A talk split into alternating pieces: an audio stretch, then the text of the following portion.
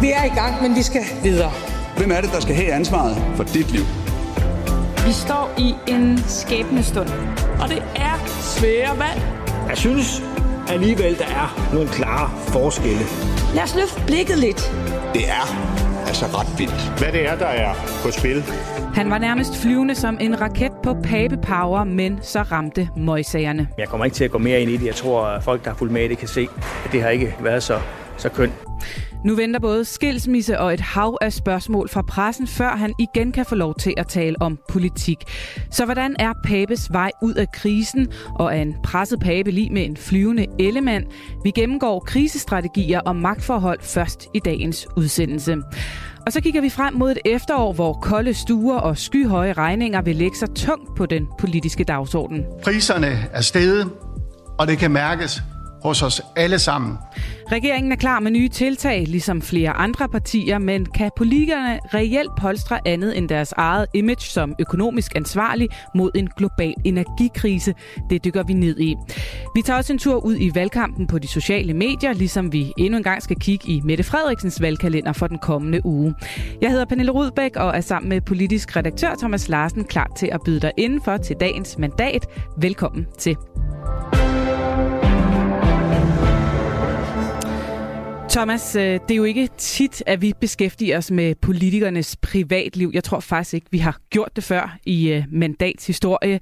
Men øh, den seneste uge, der er Søren Pape Poulsens privatliv blevet til en politisk sag, forløbig kulminerende med, at han nu skal skilles fra sin mand.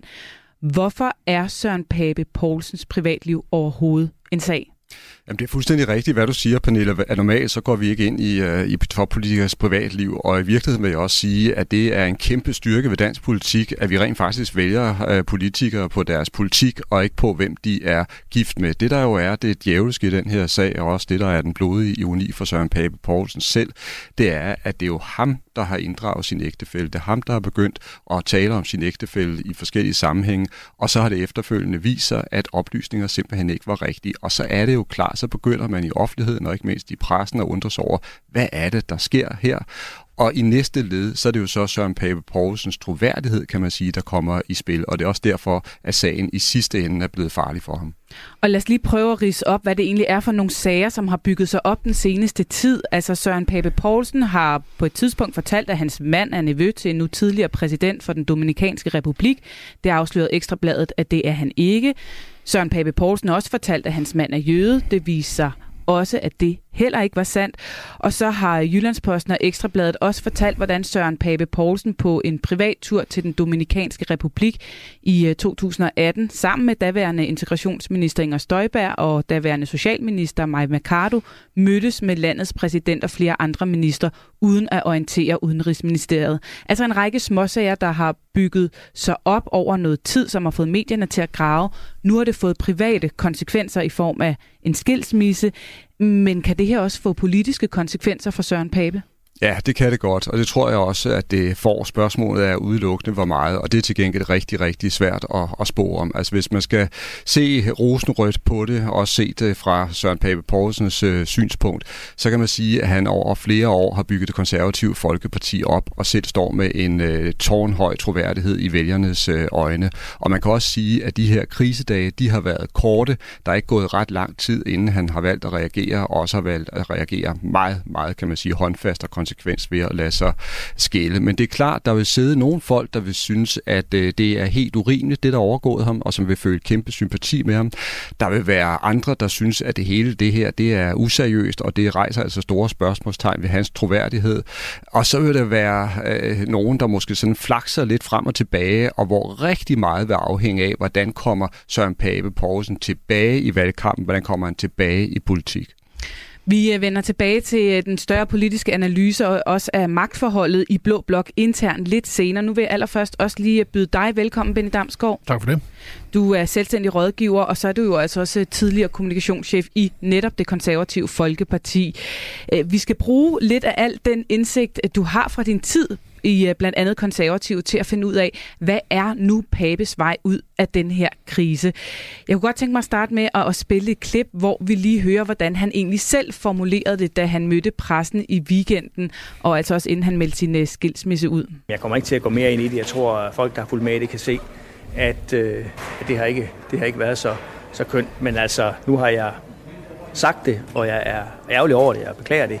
Og så vil hele mit, øh, så vil hele mit øh, fokus nu være på at øh, føre politik, fordi det er trods alt det, som jeg er her for. Ja, Søren Pape Poulsen vil gerne hen til det punkt, hvor han igen kan snakke politik og ikke snakke om sit privatliv. Så hvilke strategier skal der til? Hvilke øh, ting ligger her har vi i værktøjskassen øh, til at håndtere de her privatsager, som gør, at han på et tidspunkt kan få lov til at slippe dem og snakke om det, han allerhelst vil snakke om, nemlig politik. Det skal vi dykke øh, ned i lige nu, Benny Damsgaard. Helt overordnet, hvad er det, der er på spil, når man skal håndtere en politisk krise, som handler om privatlivet? altså, det handler jo meget om øh, krisens substans, men grundlæggende er det jo et spørgsmål om, øh, i hvert fald i det her tilfælde, om, om, øh, om troværdighed. Kan man øh, stole på det, Søren Pape siger? Og troværdighed er grundlæggende hans største øh, Øh, brand, eller hans største øh, force har i hvert fald været det. Han er ekstremt troværdig, øh, og, og øh, når der bliver sat spørgsmålstegn ved det, så, så er det bare øh, virkelig vanskeligt. Hvordan kan man sige, får du så det øh, genetableret? Jamen normalt vil man i sådan en type sager som, som det her, så vil man man øh, komme med det råd til den pågældende politiker eller erhvervsleder, eller hvem det er, at der er behov for at få revet plasteret af. Der er behov for at få besvarede alle de spørgsmål, som, som der måtte stå tilbage hos, hos pressen i det her tilfælde. Det nytter ikke noget at forsøge at gemme sig bag en sådan twitchet Facebook-opdatering og, og nogle lidt mere overordnede formuleringer. Du er nødt til at gå ned i substansen og svare på de spørgsmål, som der er, og få, kan man sige, få spurgt pressen tom kan man sige. Mm, ikke? Mm. Øh, for når du gør det, så kan man sige, så, så tager du momentum ud af historien, eller øh, fart, og du får øh, også begyndt på det, som, som er en del af enhver form for krisekommunikation, for at genopbygge din troværdighed, fordi du, du nu fremstår som værende ærlig og imødekommende. Hvis du vel at mærke kan og vil svare ærligt på de spørgsmål, som, som der måtte komme. Så det er, sådan, det, er det klassiske greb, altså man begynder at, at svare på spørgsmålene i detaljer. Men jeg ved, du også øh, har fortalt, at når man sidder der i det her rum og skal finde ud af, okay, hvordan håndterer vi det, så er det en ømtålig størrelse, når man har med en hovedperson at gøre, som er følelsesmæssigt og privat påvirket af sagen? Ja, det er det. Altså, der er det virkelig et spørgsmål om at have øh, en, en meget lang og meget svær øh, samtale med vedkommende. Fordi at, altså det er jo, øh, altså en ting er, at du kan give et fagligt set optimalt råd. Noget andet er, om, om, om vedkommende vil eller kan følge det, når det, når det kommer til stykket. Der kan jo også, altså der er jo meget i den her sag, som vi ikke ved noget om, og aldrig kommer mm. til at vide noget om. Mange samtaler, som, som Søren Pape har haft med sin, øh, sin, sin mand og snart forhåndværende mand, som vi af god grund ikke øh, hverken kan eller skal vide noget om. Og det er jo bare, altså det er jo alle de her forhold, du jo bundet rundt er inde og, og rode rundt i, når du anbefaler ham at gå ud, eller hvis man gjorde det og anbefaler ham at gå ud, og så være meget ærlig øh, og, og, og meget detaljeret og svare på de spørgsmål, som der måtte komme.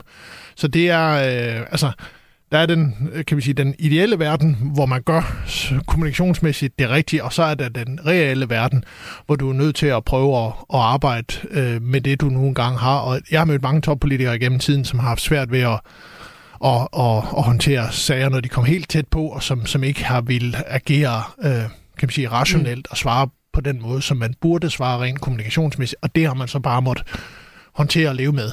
Hvis vi prøver at kigge lidt konkret på de ja. forskellige trin i de her strategier, hvis vi kan kalde det det. Lige nu der har Søren Pape Poulsen øh, håndteret de her sager øh, med et par Facebook-opdateringer. Hvad kan være fordelen og ulemperne ved at gøre det på den måde? Altså, der er jo, fordelen er jo, at du slipper for at stille op til et personligt interview, og, og, og kan holde dig sådan relativt overordnet, og har fuldstændig styr over det budskab, øh, som, som der kommer ud. Ulempen ved det er bare, at medmindre du er øh, meget grundig i den opdatering og meget detaljeret, jamen så, øh, så er det næsten altid noget, som, øh, som ikke lukker sagen og, ikke, altså, og som efterlader svar øh, og, eller efterlader spørgsmål, altså, og det, det var tilfældet med den Facebook-opdatering, der kom i fredags, fordi ja, han beklagede, men, men hvad var det specifikt, der var, altså, hvor, hvor lå beklagelsen mere specifikt? Hvad var det, der var hans brøde, som han, han beklagede, øh, ud over nogle, nogle relativt overordnede formuleringer? Og det kan man sige, hvis du skal bruge skriftlige citater eller skriftlige formuleringer eller Facebook-opdateringer, så, så kan man sige, så er det jo vigtigt, at, at de er så detaljerede, at de lukker sagen og svarer mm. på nogle spørgsmål, og ikke i bund og grund bare frustrerer og irriterer pressen og får dem til at blive endnu mere øh, sultne for at gå til ham. Og det var det, vi så så i, i lørdags i forbindelse med det konservative landsråd, hvor den Facebook-opdatering, man har lavet om fredagen, som tydeligt havde til formål at skulle lukke sagen, tværtimod bare gjorde pressen endnu mere irriteret og gjorde, at hele det pressemøde, som der var lørdag, og hele weekenden i det hele taget, handlede om sagerne og ikke om politik. Så kan man jo vælge en mere sådan rivplasteret af strategi, øh, som jeg ved, at du også faktisk har siddet sammen med Søren Pape Poulsen tidligere, øh, hvor der begyndte, da han meldte sig som formand at være spekulationer om hans seksualitet. I gik ud i en stor artikel i Fyns Stifttidene og, og fortalte en masse ting om Søren Pape Poulsens privatliv. Jeg ved også, at øh, man benyttede sig lidt af den strategi dengang for mange år siden, hvor Ben Bensens søn øh, fik en narkodom, hvor han var øh, minister. Hvad, hvad er det gode ved at gå ud på den måde og dele ud af en masse private detaljer, som jo i virkeligheden ikke har nogen relevans for, hvem man er som politiker?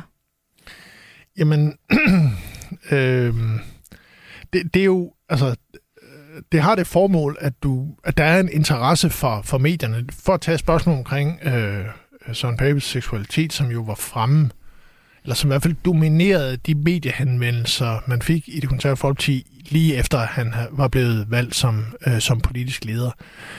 De dominerede så meget, at de skyggede for det politiske budskab. Og det er jo ikke fordi, der i sig selv er noget kontroversielt i at være homoseksuel her i 2022 eller i 2014, som det var i det her tilfælde. Det, det, det er det ikke. Det er bare, altså, problemer med sager af den her kaliber, det er, når de begynder at skygge for det primære, som er det mm. politiske, de politiske budskaber. og hvad man vil som politiker. Og det gjorde det dengang, og så er man nødt til at få det håndteret, få det lagt i seng, eller hvad man skal sige. Og det gjorde vi ved, at vi øh, lavede, eller aftalte et stort interview omkring mange forskellige ting og sager. Det var sådan et stort øh, portrætinterview i Fyns Stifttidende. Og så var der også enkelte afsnit omkring øh, hans, øh, hans mere private forhold, det at han var adopteret, og også han han, han var homoseksuel, og, det, øh, og så kan man sige, så var budskabet ude i en kontrolleret og ordentlig øh, sammenhæng, og ikke som en del af et eller andet øh, halsnusket øh, ekstrablads øh, artikel, øh, baseret på anonyme kilder og måske lidt slørede billeder fra fra en, en bar i, i centrum af København. Så, så det er, ikke jeg ved om sådan frekventerer sådan nogle steder, det er ikke det, jeg siger, men, men det, det er sådan lidt, det, det er de to yder mm. po, øh, poler, der er. Og så supplerede vi det så med en række interviews til tv, øh, både til TV2 og til Danmarks Radio, simpelthen for at få det en gang for alle slået to streger under budskabet, så der er ikke nogen, der var i tvivl. Alle får mulighed for at stille de spørgsmål, som, som de måtte have. Og så var det et ikke-tema derefter. Mm. Så det, det der med at få tømt, få tømt ja. øh, posen. En anden, trykket, kan man sige. Man kan sige, man kan rive plasteret af på den måde, og så kan man også jo øh, stille sig op som, som skydeskive og lade pressen fyre løs, til de ikke har flere øh, øh, kanoner i, i rygsækken, ja. hvis man kan sige det. Et eksempel på det skal vi lige høre her. Jeg rejste for dyrt.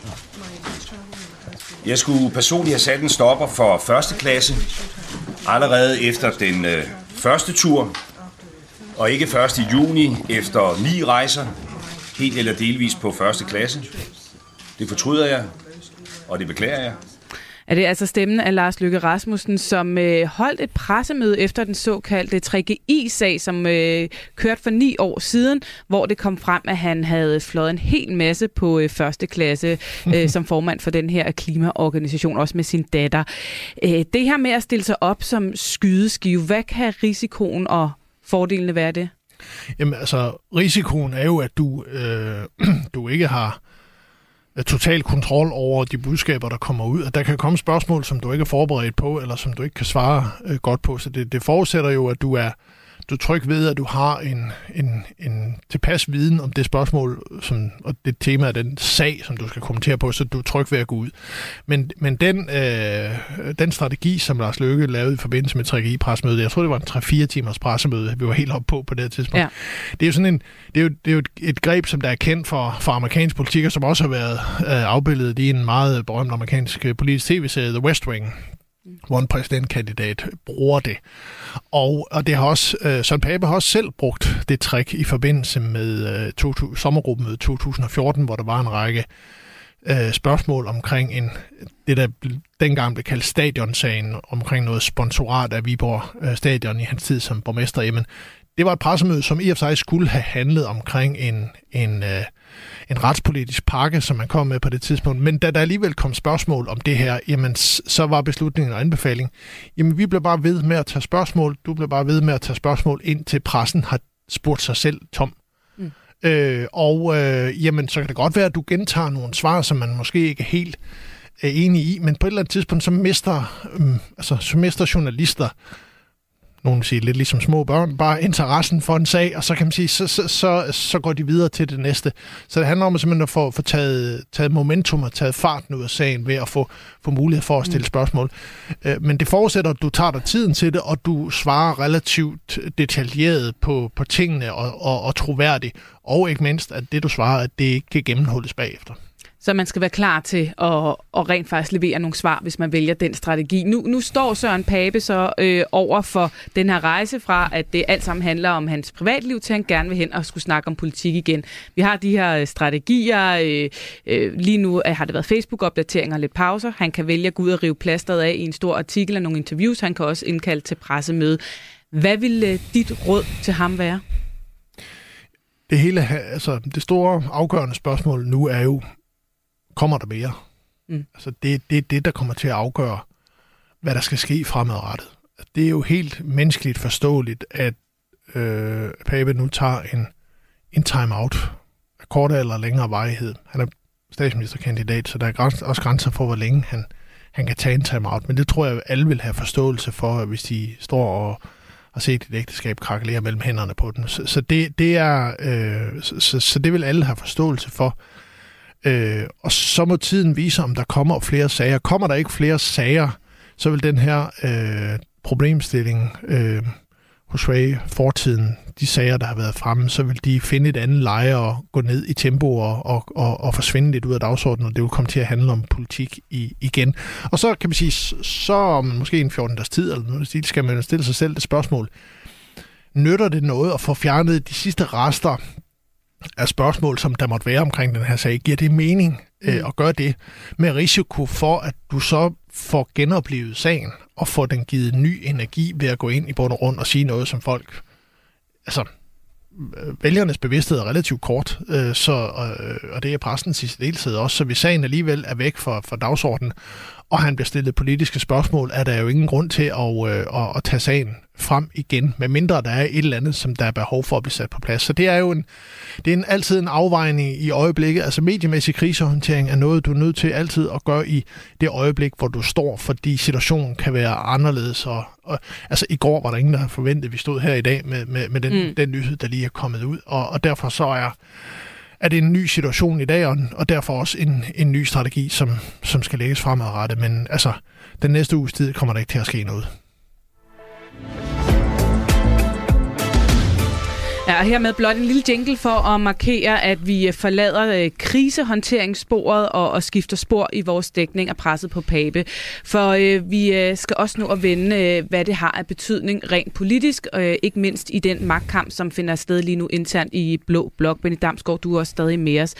I mandags, Thomas Larsen, der kom der en meningsmåling fra Vox Media, hvor Venstre og Konservative nærmer sig hinanden. Konservative får 15,1, Venstre får 13,8. Øh, det er lidt til der en ugen før, hvor øh, konservativ fik 16,2 og Venstre 12,5 stadig små øh, procentsatser, vi leger med her. Men hvor meget, Thomas, kan presset på Pape ændre ved magtbalancen mellem de to partier, og også hvem der så vil være favorit til at blive statsminister, hvis og så frem Blå Blok vinder valget, vurderer du? Jeg tror i hvert fald, det er en øh, sag, der er med til at genåbne hele spillet om, hvem der bliver størst af Venstre og Konservative, og hvem der i sidste ende også skal være, kan man sige, den borgerlige favorit til at blive ny øh, øh, blå statsminister, altså hvis der kommer et øh, flertal på, på valgnatten. Det, det tror jeg må være en af, af, af konsekvenserne. Uh, jeg tror ikke, det er sådan, at øh, Søren Pape Poulsen er spillet af, af banen. Det tror jeg ikke. Og jeg tror også, at der sidder borgerlige partiledere nu, der øh, føler med ham og synes, han har betalt en meget høj pris øh, for, for det her uh, forløb, og som også vil være villige til at, at give ham uh, altså chancen for at træde frem i aller, aller første række, og altså også måske blive en, uh, en ny borgerlig statsministerkandidat. Men vi kommer ikke udenom selvfølgelig, at det her det er et forløb, der har, der har skadet ham. Det er et uh, forløb, der i en eller anden grad vil, vil komme til at, at underminere noget af den enorme fremgang, som de konservative har haft, og måske også give Venstre en chance for at indhente mm. noget af det tabte, lige så vel som øh, Ellemann nu vil kunne rykke, tror jeg, tættere på, på Pape i kampen om, hvem der skal være af borgerlige øh, statsminister. Så det er, det er simpelthen et, et, et åbent spørgsmål, det her. Ikke? Og som jeg også var inde på, jeg tror rigtig, rigtig meget, det kommer faktisk til at afhænge et af det, som Benny var inde på før, at der må ikke komme mere frem. Det er meget vigtigt. To, øh, hvordan kommer Søren Pape selv til ligesom at rykke kraftfuldt tilbage i dansk politik og vise, at han er en, en leder altså i, i, i fuld funktion, og at han stadigvæk altså, er en, som, øh, som kan byde ind på, på landets højeste post. Det skal han simpelthen ud og vise for vælgerne nu. Benny Damsgaard, øh, er det her øh, nogle dage, hvor det, det kan jo lyde rigtig hårdt og kynisk, øh, når man siger det, hvor Jakob Ellemann Jensen øh, kan glæde sig lidt?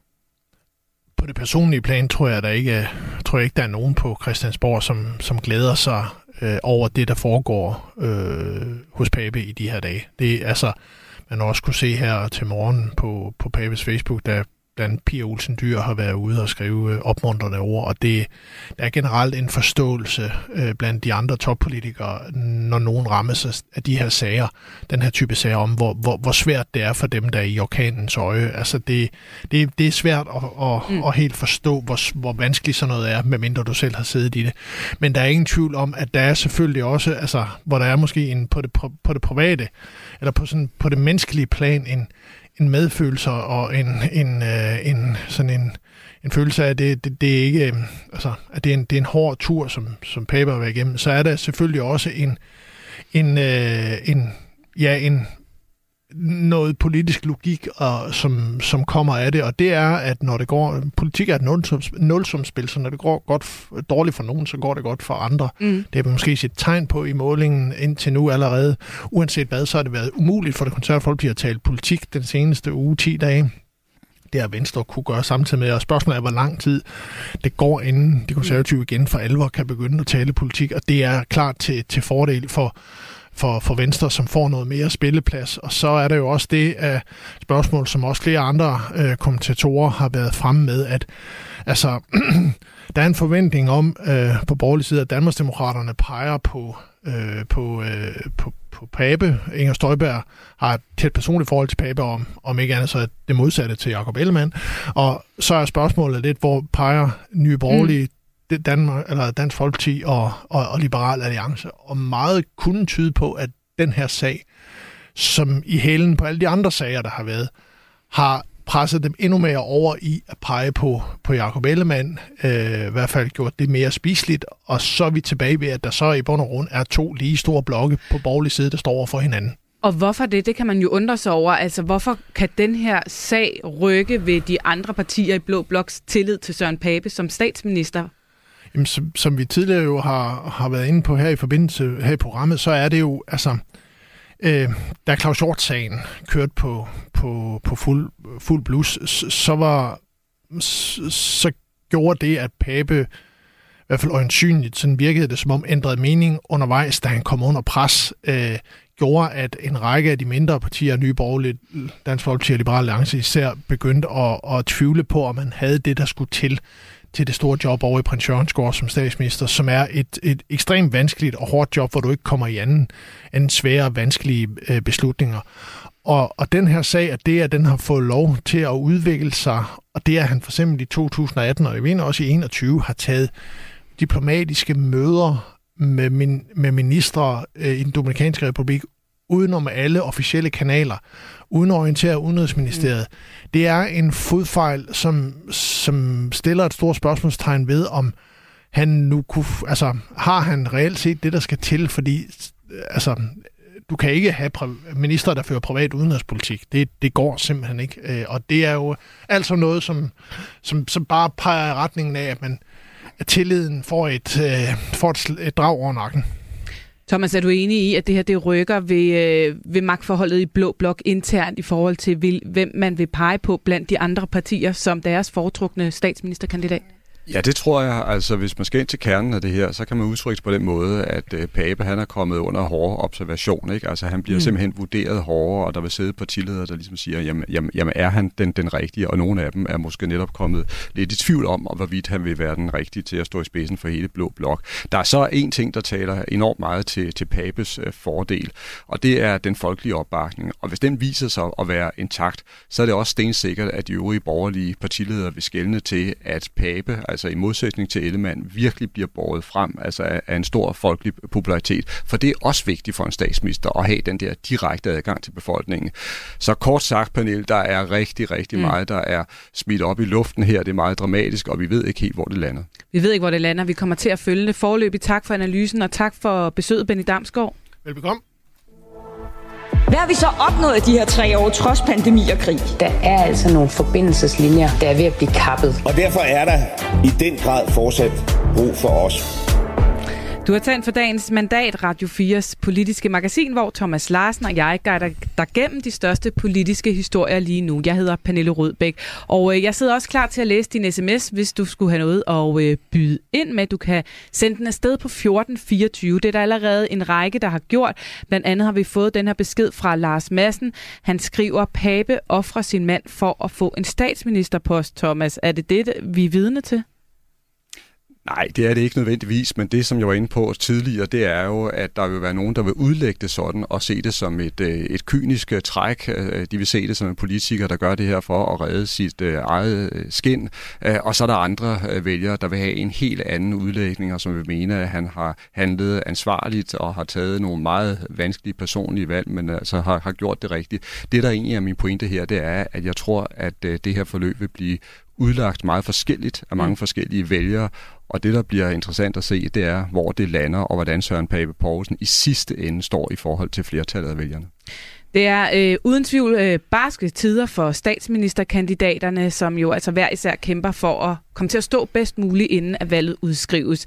Vi har altså som bekendt allerede brugt en del tid på at vende situationen for Søren Pape Poulsen. Senere i programmet, så kigger vi altså også på Mette Frederiksen og hendes valgkalender, men allerførst så skal det handle om energipriser.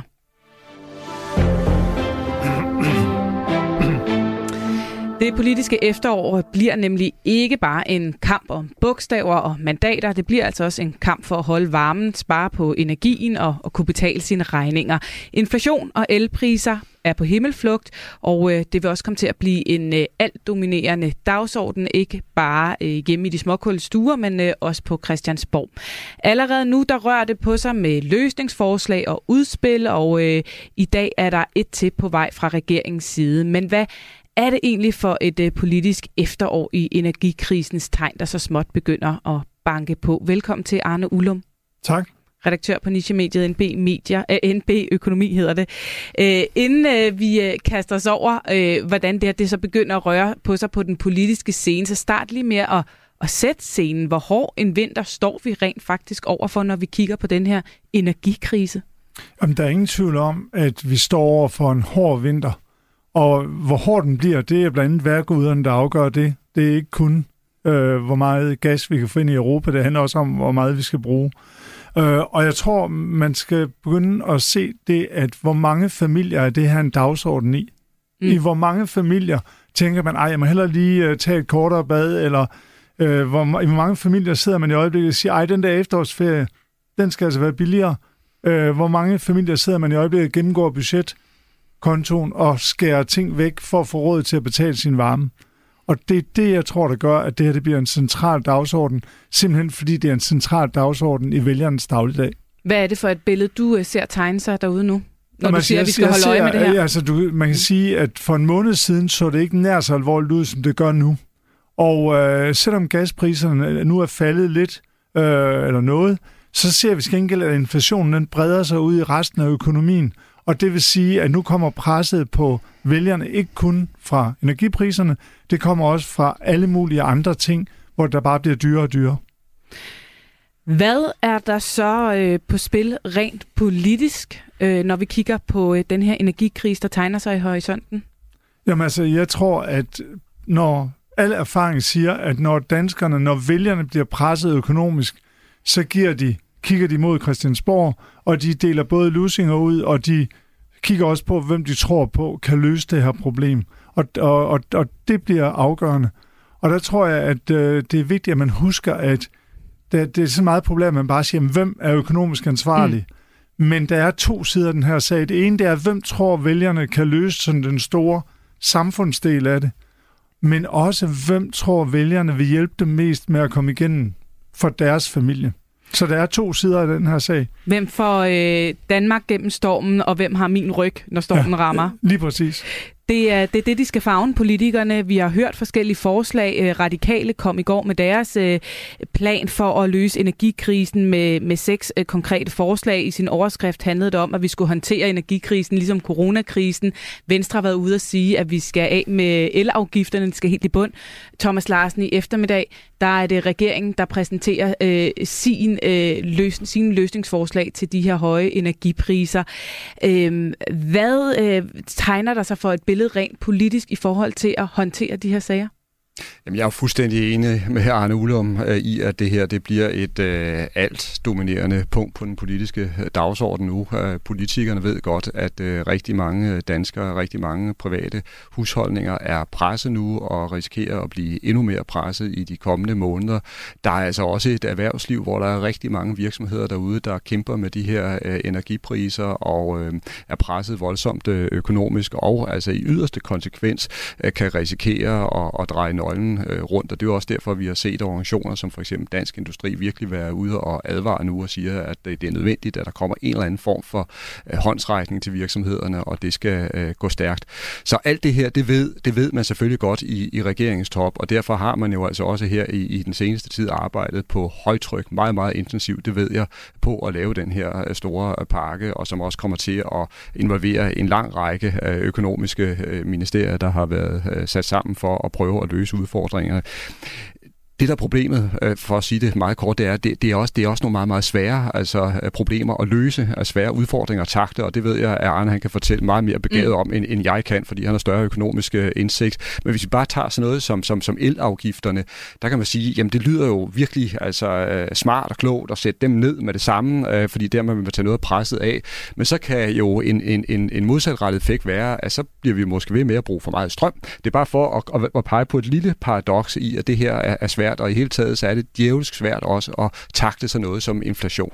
Ja, Arne Ullum, vi kommer jo til at blive præsenteret for et hav af forslag og debatter om, hvordan vi øh, bedst håndterer den her øh, energikrise, både i dag og den kommende tid. Men hvad kan politikerne reelt gøre for at hjælpe os igennem den her krise? Jamen, altså problemet er, at når det gælder inflation, så øh, kan politikerne ikke gøre ret meget. Jo, de kunne gøre noget meget effektivt, det var at sige, at fra i morgen, så skærer vi alle offentlige ydelser og alle offentlige udgifter med 20 procent. Det vil være super effektivt over for inflationen, men så vil danskerne lide endnu mere. Mm. Øh, og, øh, øh, men så tror jeg faktisk også, der er sket en, en, en, en dramatisk ting på grund af EU. Det er, at når vi ser på den danske politiske scene, så det de borgerlige, de ligesom sagde, det var, at vi skal holde os til markedsøkonomien, øh, vi skal måske sætte nogle skatter lidt ned, enhedslisten var ude at sige, øh, hive de overnormale profitter ind for virksomhederne. Og hvem er det, EU nu faktisk støtter? Det er enhedslisten, det er den røde blok, som ligesom får ret, når man kigger ned mod EU. Og det tror jeg faktisk er en interessant dynamik, det er, at lige pludselig så er det ligesom enhedslisten, der, og det er ikke normalt, at enhedslisten de rammer bolden rigtigt i forhold til, hvad EU anbefaler. Så, så, det, så, så den her krise har også kastet øh, de øh, politiske roller lidt op i, øh, i luften her. Men altså, når vi, øh, bare lige for at, at, at komme tilbage til det der spørgsmål, altså når vi kommer til at se alle de her forslag, er det så øh, afgørende for, hvor godt vi kommer igennem den her krise, øh, hvem der får bolden på det her? Altså, kommer det til at gøre den store forskel? Nej, det er den brutale, fordi det politikerne kan gøre, det har så lille effekt i forhold til det, nationalbankerne gør. Og det nationalbankerne gør, det er jo desværre, at når inflationen stiger endnu mere, som vi har set her de seneste dage, så skruer de endnu hårdere på renteskuen, og det øh, rammer meget hårdere. Det rammer både de danskere, der, skal, der har variable lån, det rammer virksomhederne, og det vil sige, at risikoen for, at det her det glider over i en stigende arbejdsløshed relativt hurtigt, den er blevet meget, meget større. Det tror jeg så ikke, når sker, altså at vi virkelig ser sådan de, de mange fyresedler, inden valget er afholdt. Og det kan mange politikere måske være glade for. Men så, så det bliver rigtig meget det der med, hvem føler du som vælger kan håndtere det her bedst?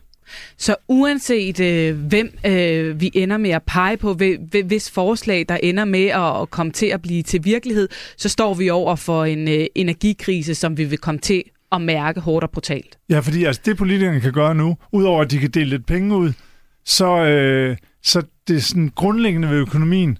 Det, de gør nu, det får muligvis effekt en gang hen i midten af 2023-2024, og der har politikernes indflydelse bare, den er simpelthen bare marginal i forhold til nationalbankernes. Thomas Larsen, hvorfor er det så alligevel så afgørende en politisk kampplads at komme ind og vise, at man har en dagsorden på, øh, på den her øh, energikrise og har nogle løsninger i, med i tasken? Jamen, det er det selvfølgelig, øh, fordi det også handler om at betrygge vælgerne, at man er klar over, hvad de kæmper med, og hvad det er for nogle øh, problemer, de, de står med, og man også fra politisk hold gør, hvad man kan for at, at give den her øh, håndsrækning. Øhm, altså, det betyder noget, og det betyder selvfølgelig også noget, når man står midt i, i en valgkamp. Lad os bare være ærlige og, og sige det, og derfor er det også afgørende for de forskellige partier på Christiansborg, at de kommer med udspil, og de kommer med forslag, så øh, vælgerne kan se, at de, øh, at de faktisk prøver at komme med nogle, med nogle øh, løsninger. Men jeg bliver også nødt til at sige her, altså man skal ikke kun have de kyniske briller her og sige, at det hele handler om valgkamp, fordi i masser af europæiske lande i, i disse dage og uger, altså også lande, der absolut ikke er i valgkamp, der står det her altså punkt som nummer et på dagsordenen, og vi kan se, at der bliver lavet kæmpemæssige energiparker og hjælpepakker, og det er jo selvfølgelig, fordi man er klar over, at både altså, øh, private borgere og virksomheder er meget, meget øh, trængt, og i nogle lande, hvor man kan sige, at der måske også er større forskelle på befolkningen i rige og fattige, der er det jo også sådan, at man frygter, at de mest udsatte måske ligefrem kan, kan sætte gang i nogle politiske oprør og, og, og protester. Ikke? Altså det, som vi har set det i, i Frankrig, men man frygter det faktisk også i Tyskland. Og der får det selvfølgelig betydning, at man prøver at komme med, med en hjælp til flere af de her mest udsatte grupper og vise, at man godt ved, hvad der foregår ude i almindelige danske hjem lige nu, og at det er hårde tider. Fuldstændig, også fordi det er, som Arne meget direkte har sagt, altså det er skinbarlig virkelighed det her. Der er nogen, der simpelthen får svært ved at betale deres regninger.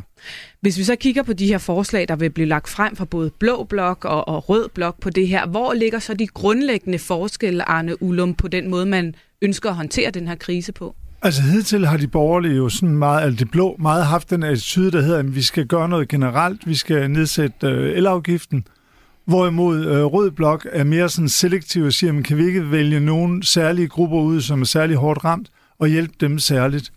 Og, øh, og, der, men, men, og der er det jo klart, at hvis EU kommer igennem med det forslag her om, at man lige pludselig skal til ikke bare at tage sådan et par milliarder, som regeringen kunne finde i finansloven, men begynder at skrabe 5, 10, 15 milliarder ind fra de store energiselskaber, så kan det lige pludselig få en helt anden øh, øh, central placering, fordi så bliver fordelingen af de 15 milliarder jo ret afgørende øh, for, for den enkelte borger, og dermed så går der også rigtig meget politik i den. Her til sidst, Arne Ullum, hvad er i din optik sådan, den vigtigste opgave for politikerne her nu i forhold til at håndtere øh, energikrisen? Jamen altså, øh, hvis vi kigger på sådan det, det reelle energikrisen, så handler det om at undgå, at der er for mange virksomheder og borgere, som simpelthen går konkurs, må flytte fra deres hjem. Altså få reduceret det. Og hvis vi kigger på valgkampen, så handler det om at simpelthen få vælgerne ud i den opfattelse, at den her politiker kan håndtere den her krise og gøre det godt og solidt. Tak for øh, analysen. Tak for besøget. Arne Ullum, redaktør på NB Økonomi. Selv tak. Det er tid til, at dansk politik gør, hvad der er bedst for familierne, ikke hvad der er let for staten. Et stærkere Danmark, en grønnere fremtid, en friere verden. Med regeringsmagten er kun til låns. Ja, valgudskrivelsen lader fortsat vente på sig, men valgkampen er i gang. Det kan man i hvert fald se i fjernsynet med statsministerkandidatdebatter, partilederinterviews. Man kan se det på gaden, hvor politikere deler flyers ud, bliver ringet på dørklokker. Mette Frederiksen, hun kører rundt i sin store kampagnebus osv. Og så er spørgsmålet, øh, om man efterhånden også så småt kan se, at valgkampen ruller afsted ude på de sociale medier. Goddag, Valdemar Osted. Hej. Indehaver af hjemmesiden og Twitter-profilen politisk annoncering.dk og øh, også sociale medier-kampagne konsulent for SF, og så også lige vores husnørd i øh, politik på sociale medier. Jeg spurgte dig for tre uger siden, der sagde du nej. Nu spørger jeg dig så igen. Er valgkampen skudt i gang på de sociale medier? Altså det må man nok sige. Der er virkelig blevet skruet op for budgetterne øh, siden sidste uge af august. Der, øh, der er den virkelig... Øh, det, er, det er ret vildt, hvor mange flere penge, der bliver brugt nu, end der blev brugt bare for en måned siden.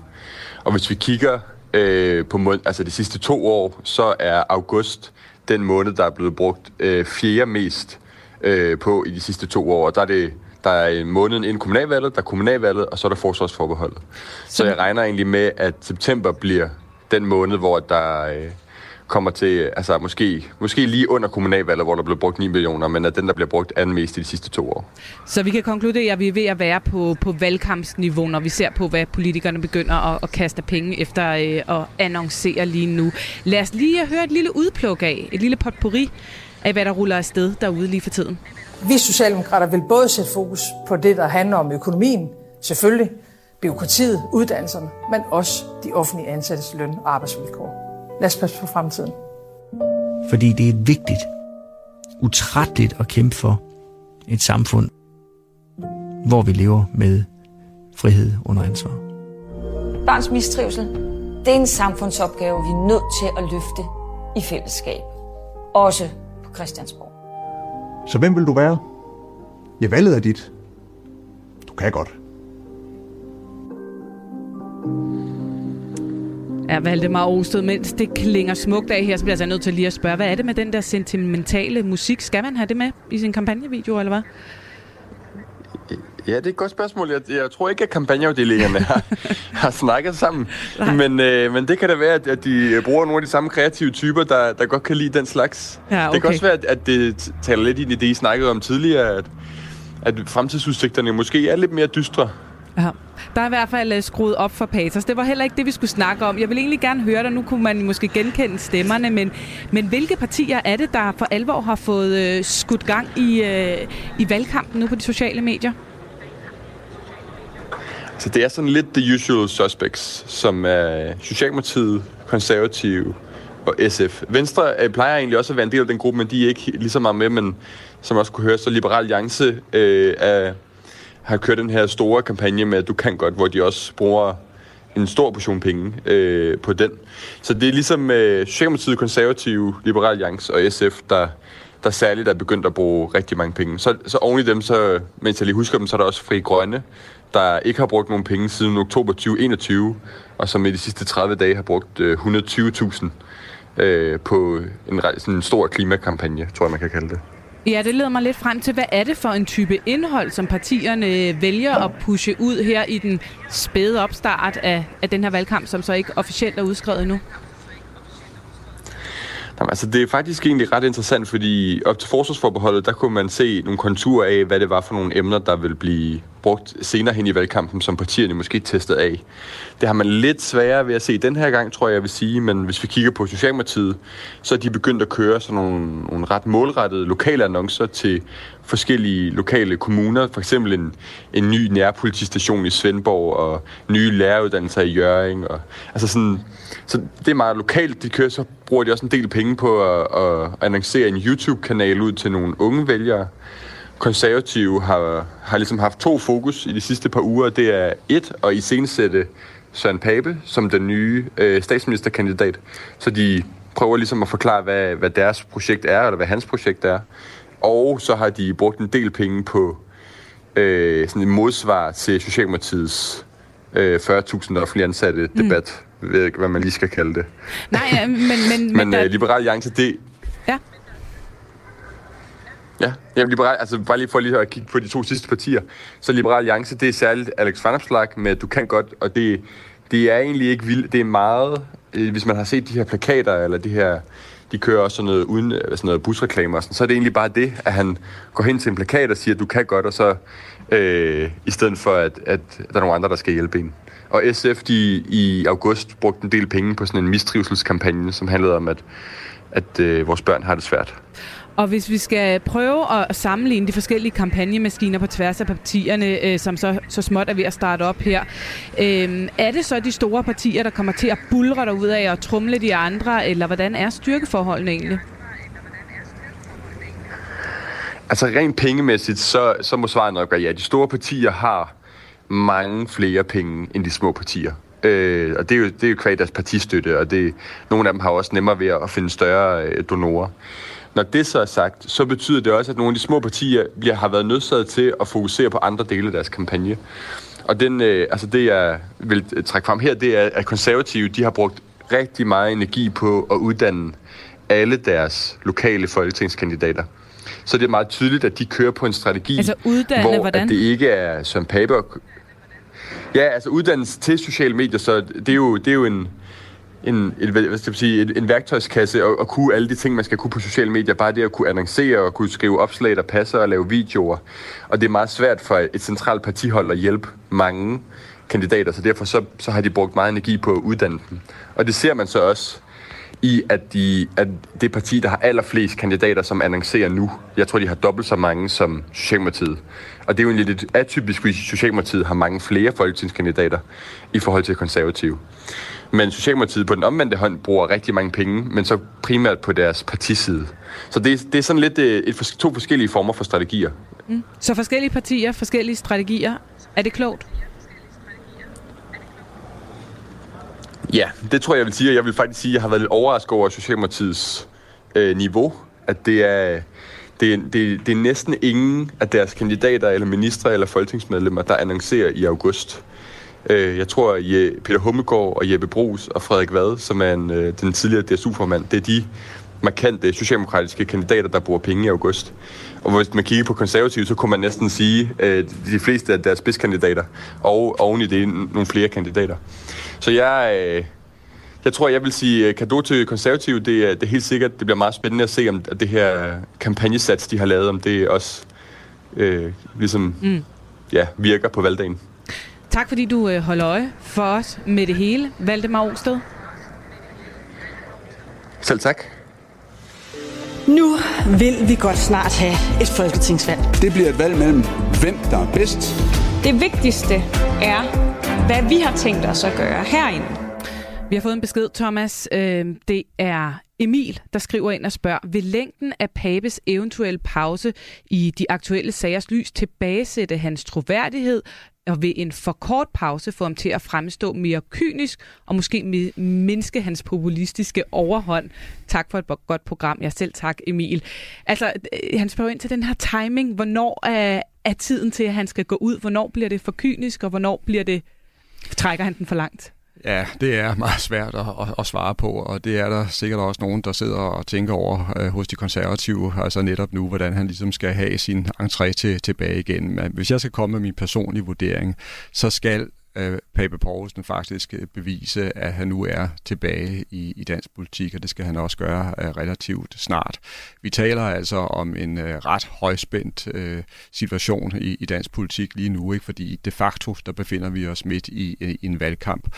Og hvis øh, Pape skal øh, bevise, at han kan stå i spidsen for, for Blå Blok og kan være med til at gennemføre et regeringsskifte og måske ultimativt blive landets nye øh, statsminister, så bliver han ganske enkelt også nødt til at vise, at han har har robustheden til at være derude. Det kan lyde hårdt og sådan ret mm. kontant, når jeg siger det på den her måde, men jeg tror, det er sådan, det er. Så så heller løbet en risiko for, at det kan virke lidt kynisk for nogen. Vi har, vi har også fået en besked fra Iben. Hun skriver, man får lyst til at parafrasere Slytter for, at det går op og ned i livet og i politik, men at det nok skal gå alt sammen. Gode tanker til Pape og god valgkamp. Altså en, øh, en lille hilsen fra Iben, som sikrer, at det falder på et øh, tørt sted hos øh, de konservative lige for tiden. Vi øh, er i gang med de sidste øh, ja, godt syv minutter af ugens mandag på Radio 4, og som altid er det altså politisk redaktør Thomas Larsen, der er i studiet. Jeg hedder Pernille Rudbæk, og tak fordi du lytter med derude. Thomas, vi øh, har været inde på det et par gange i løbet af udsendelsen. Vi er altså på opløbsstrækningen mod et valg. Vi har øh, allerede været rigtig meget forbi en af statsministerkandidaterne. Nu vender vi os så mod en anden, nemlig statsministeren selv.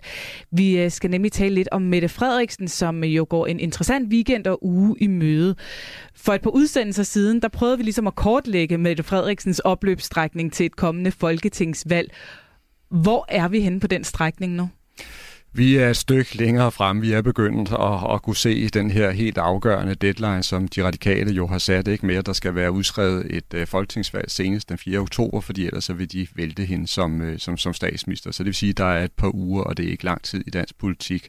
Ser vi lidt tilbage, så har vi kunne se en statsminister og en uh, regering, der arbejder på højtryk med at fremlægge en stribe politiske uh, udspil, og de er også kommet ud over uh, rampen. Så på den måde så kører mange ting efter planen hos Socialdemokratiet politiet, Men det, der på den anden side også må skabe enorm bekymring og enorm uro i toppen af partiet, det er jo, at meningsmålingerne viser stadigvæk, at de mm. risikerer at tabe regeringsmagten, hvilket vil være en enorm skuffelse for Mette Frederiksen selv, men altså også for hele hendes, øh, hele hendes hold. Så det, de kommer til, det er at, at, at køre videre frem, og så øh, håbe, at øh, vælgerne tager bestik af de ting, de lægger frem. Og så må man altså også bare sige, Pernille, og igen, det kan lyde lidt, lidt, lidt hårdt, når jeg, når jeg siger det, at tingene går altså stærkt i dansk politik, og øh, ingen kan sådan helt forudse, hvad der sker ikke engang fra dag til dag, og derfor er der jo heller ingen tvivl om, at i Socialdemokratiets top, der sidder man jo også nu og følger med i, hvad kommer det til at betyde, at Søren Pape Poulsen har været ude i det her stormvær, øh, at han har været jagtet af pressen, og at han nu altså har lavet sig skille for sin mand, eller vil lade sig skille for sin øh, mand. Vil det øh, svække Søren Pape Poulsen? Vil det svække hele Blå Blok? Det er sådan nogle ting, som også kan komme til at spille en rolle. Så lad os kigge lidt på, hvad hun har øh, lagt ind i kalenderen øh, her det næste stykke tid, for at øh, give den det sidste skub hen imod at, at bygge rigtig godt op til, øh, til det kommende valg. Der venter en øh, partikongres i Aalborg i weekenden. Noget, som mange medier jo så utvivlsomt vil følge tæt. Hvad kan vi forvente af den, og hvad betyder den for, for hele den her øh, opløbsstrækning? Jamen, det er et, øh, et, et vigtigt øh, møde, hun skal holde øh, der, for det er klart, det er jo ikke sådan, at hele befolkningen vil sidde klistret til skærmen, fordi Socialdemokratiet har det møde. Men, men hun vil alligevel få, få stor gennemslagskraft i, i medierne, og på den måde få en mulighed for at komme ud med sine budskaber. Og det tror jeg, hun vil bruge til både at tegne et billede af, hvad hun gerne vil, vil, vil udrette, hvis hun får en periode øh, til. Men jeg tror også, vi kommer til at se det, vi har været vidne til i den sidste tid. Altså en statsminister, der går mere og mere hårdt til angreb på de blå og prøver at udstille, hvilke ulykker de efter hendes mening vil gøre øh, til, på Danmark, hvis, hvis de får magten. Så det her med altså at gå til angreb, man kan også sige måske lave skræmmekampagner, det tror jeg, vi kommer til, se, til at se mere af. Kommer hun til at slå lige så hårdt på konservative, som jo lige nu har en formand, der er i en stor privat krise? Det er et godt spørgsmål. Jeg tror, at de vil gøre sig umage med ikke at nævne Søren Pape øh, Poulsen direkte som øh, angrebsmål. Der tror jeg, at de vil være mere tilbageholdende nu. Til gengæld så tror jeg, at de vil være ret hårde over for de økonomiske planer, som de konservative har. Når så at den her partikongres i Aalborg er overstået, hvad ligger der så i kalenderen øh, den kommende uges tid? Jamen, så ligger der flere rigtig vigtige ting. Altså det første, der kommer til at ske, det er, at øh, i hvert fald mine, ifølge mine oplysninger, det er, at Mette Frederiksen stadigvæk har planer om at rejse til øh, USA og være med til at kæmpe for, at øh, Danmark får en, en plads i FN's Sikkerhedsråd. Det er noget, som øh, regeringen har arbejdet meget på, og kronprinsparet skal også stå over og være med til at fremme, kan man sige, Danmarks kandidatur. Men det er klart, at øh, det afgørende for Mette Frederiksen, det er ikke, hvad der sker i udlandet, det er, hvad der sker herhjemme, så hun skal også hurtigt øh, hjem i, øh, igen. Og så mangler vi faktisk stadigvæk at se nogle øh, meget store og meget vigtige planer fra Socialdemokratiets side. Både det, man kalder for den økonomiske 2030-plan, som er sådan en langsigtet økonomisk masterplan, der viser, hvad de vil fremadrettet, mm. og så også endnu en af de her planer, der hedder Danmark kan mere. Så øh, der vil stadigvæk være masser, kan man sige, i, der ligger parat på affyringsrampen, og som vi vil se mere til i den kommende tid. En spændende uge og øh, tid for statsministeren uden tvivl. Der er jo også to andre partier, som samles i weekenden. Radikale holder landsmøde, og Dansk Folkeparti holder årsmøde. Hvad kommer du til at holde øje med her, Thomas? Ja, på DF's møde der er det klart, at det hele kommer til at handle om øh, overlevelse, og, og, og DF er stadigvæk i flere målinger, altså betænkeligt tæt på, på spærregrænsen set med deres øh, øh, øjne. Jeg tror stadigvæk, de klarer den, men det er jo afgørende for Morten Messerschmidt, at han nu får hele baglandet til at være med til at sætte alt ind på at lave en, en, en valgkamp og en valgkampagne, som gør, at de lige præcis uh, kan blive i, i, i Folketinget. Så er de radikale, de er unægteligt også i, i, i vælten, og det er de jo, fordi de igen altså går ud og, og kæmper for en udlændingepolitik, som de uh, mildt sagt står meget alene med på Christiansborg, og de siger, at de ikke vil støtte en ny regering, der vil lave uh, de her centre i Rwanda. Det, der er problemet for de radikale, det er, at det sådan set ikke alene regeringen, der arbejder på at få lavet uh, et center i Rwanda og få flyttet asylbehandling uden for Danmarks øh, grænser. Det er de blå faktisk også parat til, og derfor så får man jo i virkeligheden også et billede af et radikalt parti, der på mange måder har isoleret sig ekstremt meget på Christiansborg. Rasmus har nået lige at skrive ind og spørge, om vi ikke skulle tale om de radikales ultimative krav. Det fik han så lige 45 sekunder med her. Må ikke vi kommer til at øh, snakke meget mere om det i øh, nogle af vores kommende programmer. Lige nu, der når vi altså ikke meget mere mandat for i dag, men øh, tusind tak, fordi du lyttede med derude. Tak til dagens gæster, Benny Damsgaard, Arne Ullum og Valdemar Osted. Og øh, som altid er der altså meget mere politik her på kanalen på fredag, hvor øh, Kasper Dahl byder indenfor i det blå hjørne. Fik du ikke lyttet med på, fra start, så kan du selvfølgelig også øh, finde mandat som podcast i Radio 4's app og lytte med der. Mange tak for